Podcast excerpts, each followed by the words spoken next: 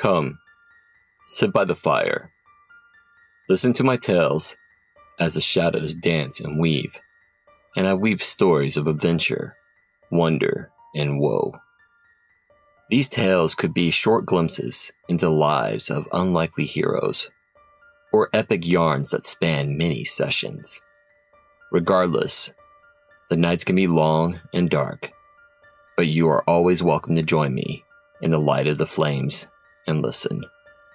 Welcome to Stories by the Fire. Without the torch, the sole protection her departed mother left her, Erin resolutely pushes through the door into the funhouse's dark interior. Within its mysterious realm, she will encounter horrors beyond her worst nightmare.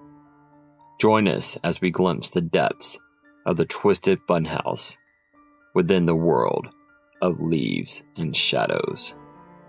Leaves and Shadows, Chapter 13 The Funhouse. The funhouse door slammed shut behind her. Erin's scream reverberated off its metallic frame. While clutching Evan to her, her other hand went to its handle, but her fingertips skidded off a cold, flat surface. There wasn't a handle. She tried to feel for the seams of the door to pry it open with her fingertips, but it seemed, for all intents and purposes, the door had fused with the wall. She paused, taking several deep breaths. It wasn't as if she wanted to go back into the dark, not until her little boy had finally become whole. She just hadn't expected the door to slam shut and trap her in here the instant she stepped over the threshold. In retrospect, she really should have considered the possibility. She turned from the enclosed wall and carefully took stock of her new environment of terror.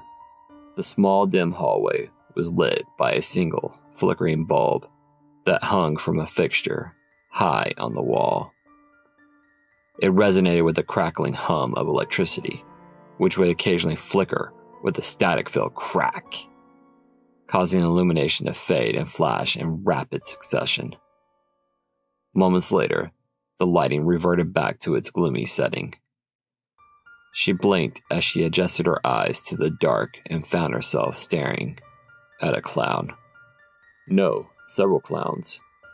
The walls were decorated with circus themed caricatures of clowns doing amusing antics while children watched and laughed at their mirth making. At least, that was the intended mood when this mural was originally painted.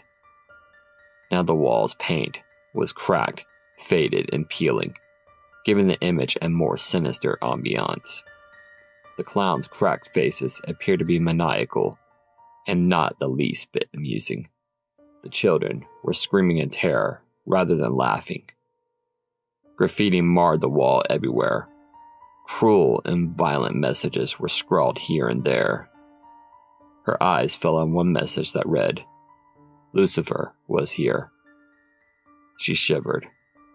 In another spot, a word bubble was drawn over a girl pointing at the nearest clown. I'm scared. The clown she pointed at wore a pointed hat and held a cone of cotton candy as he rode a unicycle. A serrated knife had been drawn into his hand over the cotton candy. Another bubble over him read, You should be. Behind the knife wielding unicycler, another clown capered with juggling balls. The balls were expertly defaced to resemble miniature skulls. With apparently the same marker, the clown's eyes were completely blacked out. Further down was a little boy holding a string of balloons. His eyes were blacked out as well. Above his head, another word balloon read, Hello, my name is Evan. I no longer have a soul. She glanced down at her son's body in her arms and quickly moved past the vile paintings and words until she came to a message board on an easel at the end of the hallway. We would like to welcome you to our fun house. It is our hope that you find our rooms as amusing as we do. Please stay for a while and feel free to explore. Thank you for your patronage. We appreciate it forever. Sincerely, the management. I have had enough of this, she snapped. She reared back and kicked the sign as hard as she could. The easel and message boards clattered loudly to the ground.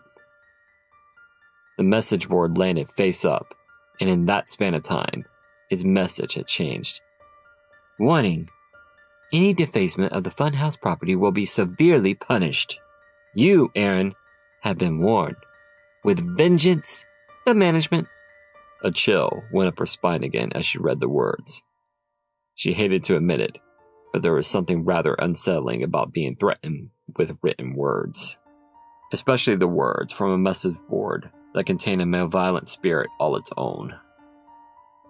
She tore her gaze away, forcing herself not to look back as she stepped beyond the message board and through the doorway.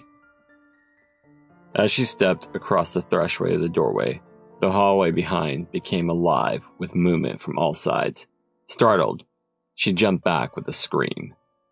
But the doorway slammed shut behind her, sealing her in before she could escape.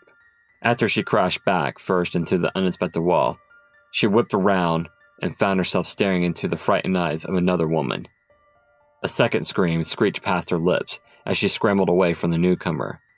Erin's off balance retreat caused her to stumble and land smartly on her backside. She scooted backwards with her eyes locked into the other woman, who was just as terrified as she was, as she did the same. The other woman was holding a child too. Erin's head whipped around, and there were more women carrying children. All of them were. What kind of sicko did this to mothers? She paused. She was seeing them through the haze of dirt colored glass. Erin's eyes went wide and so did her counterparts. She wasn't just staring at just glass, it was a mirror.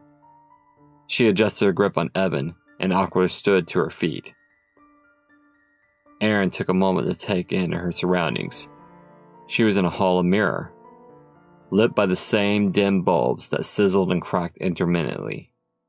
Their electric hum frayed at the mental tether that barely held her unsettled nerves in check. The thin hallway led a couple dozen yards away, where it split in two separate directions into the shadows. Erin looked back at herself in the mirror and was horrified at what she saw. She looked haggard. Her hair was astray. Her eyes were wild above the dark circles etched into her cheeks, as if they belonged on a stranger from a foreign war torn land. They were the eyes of someone being strangled in a vice of soul crushing fear. They were the eyes of someone who had seen too much blood and carnage while other humans did unspeakable acts to one another. These eyes should not belong to her, a mother of one and one of the way. Looking back into the dim reflection of herself, looking back at the dim reflection of herself, it was no wonder she had thought she was staring at a stranger, hopped up on the fear bone weary from the trials she had endured thus far, and staring at her reflection through the hazy glass. How could she think any differently? Erin shook off that line of thought as she focused on the path before her. She hitched her shoulders back and started forward cautiously. The crackling lights constantly cast twitching shadows about her. As she slowly progressed, Erin was flanked on either side by her dingy representations as they constantly began and ended their journeys, with each passing and approach of the mirror panels that divided the wall. The sense of foreboding grew within her at every step. She glanced over and saw the blurred woman looking back at her. As she walked, holding a bundled child, she shivered. There was something about these reflections that unsettled her, but she could not be certain as to why. She forced herself to focus on the way ahead, trying unsuccessfully to dismiss her growing unease. The mirror paneled passage split off again into a corridor that went in two opposite directions. A short ways ahead, they split up again into two more corridors, each of which was lined with paneled mirrors and illuminated by the sputtering lights. Oh no, she moaned. Her heart sank as an echo in the back of her mind gave a name for this particular obstacle set before her a mirror maze. Like everything else in this world, this classic childhood attraction had been twisted into something dark and horrifying. Now she was facing something altogether more frightening. The odds that she would go to the wrong direction were literally beyond her mathematical prowess, but the figure itself had to be astronomical. Mazes weren't about making choices based on anything more than blind luck. How was she supposed to make any sort of accurate guess? She looked from left to right for several moments, straining her senses for any kind of sign to help her discern the right path. Nothing came to her. Both directions looked equally good and equally bad. Erin looked back at the pathway behind her. She froze as a cringe zinged through her cord. The light flickered, and a moment later, the corridor returned to its poorly lit condition. As she stared at it for a long moment, holding her breath unconsciously, the urgency for air forced a gasp from her, and Erin blinked as her transfixed spell was broken. She stared at the empty hallway, deeply unsure. The hallway behind her was devoid of anything noticeably different, but just before the lightings flickered a moment ago, she was sure there was something inside the mirrors staring at her through each of the panels. At least that was what she thought she saw, but she couldn't be sure. Now, all the mirrors were empty. Could her mind be playing tricks on her? She couldn't be sure, and that, in many ways, was the worst of it. A part of her thought about going back to investigate, but a much stronger, primal part of her wanted nothing to do with whatever lay beyond the glass in that hallway. She shivered again as she turned away. The lights flashed in time with her shiver. As they returned back to their dim luminescence, she found herself staring at her glazed reflection in the mirror before her. Conscious of how uncomfortable she felt to look at it, she gave it a conspiratorial, what can you do shrug. It shrugged back at her, she started away, then paused as she looked back at the panel. Was it her imagination, or was the reflection's gesture slightly off time with her own? She shook her head. Her reflection did the same. No, she was just letting her imagination run wild, literally jumping at shadows. Understandable considering what she had been through thus far. Still, this wasn't helping her cause in the least. She needed to get back to the task at hand and find Evan's soul to somehow reunite it with his body. She had no idea what his soul would look like, or how she was supposed to accomplish this monumental feat. But she couldn't get bogged down with those incomprehensible mechanics in this particular moment.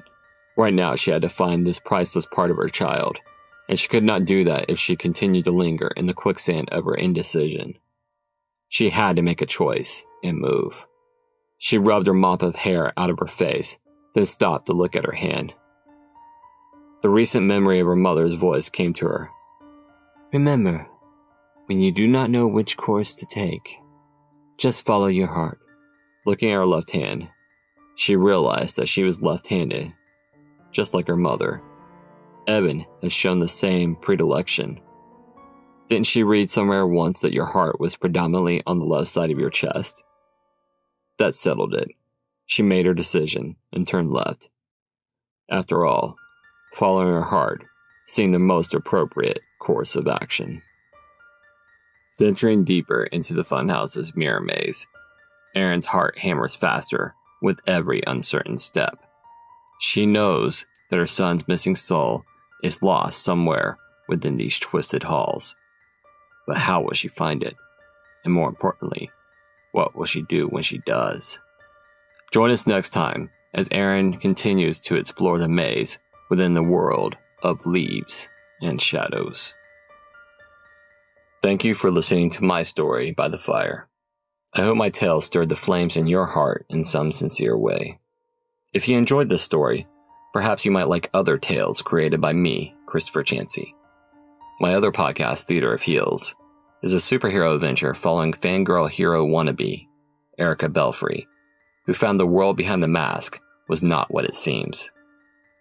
I also have the epic fantasy podcast titled The Sky's Embrace, which follows the crew of the sky ship The Maiden's Arrow as they navigate the perils of the clouds.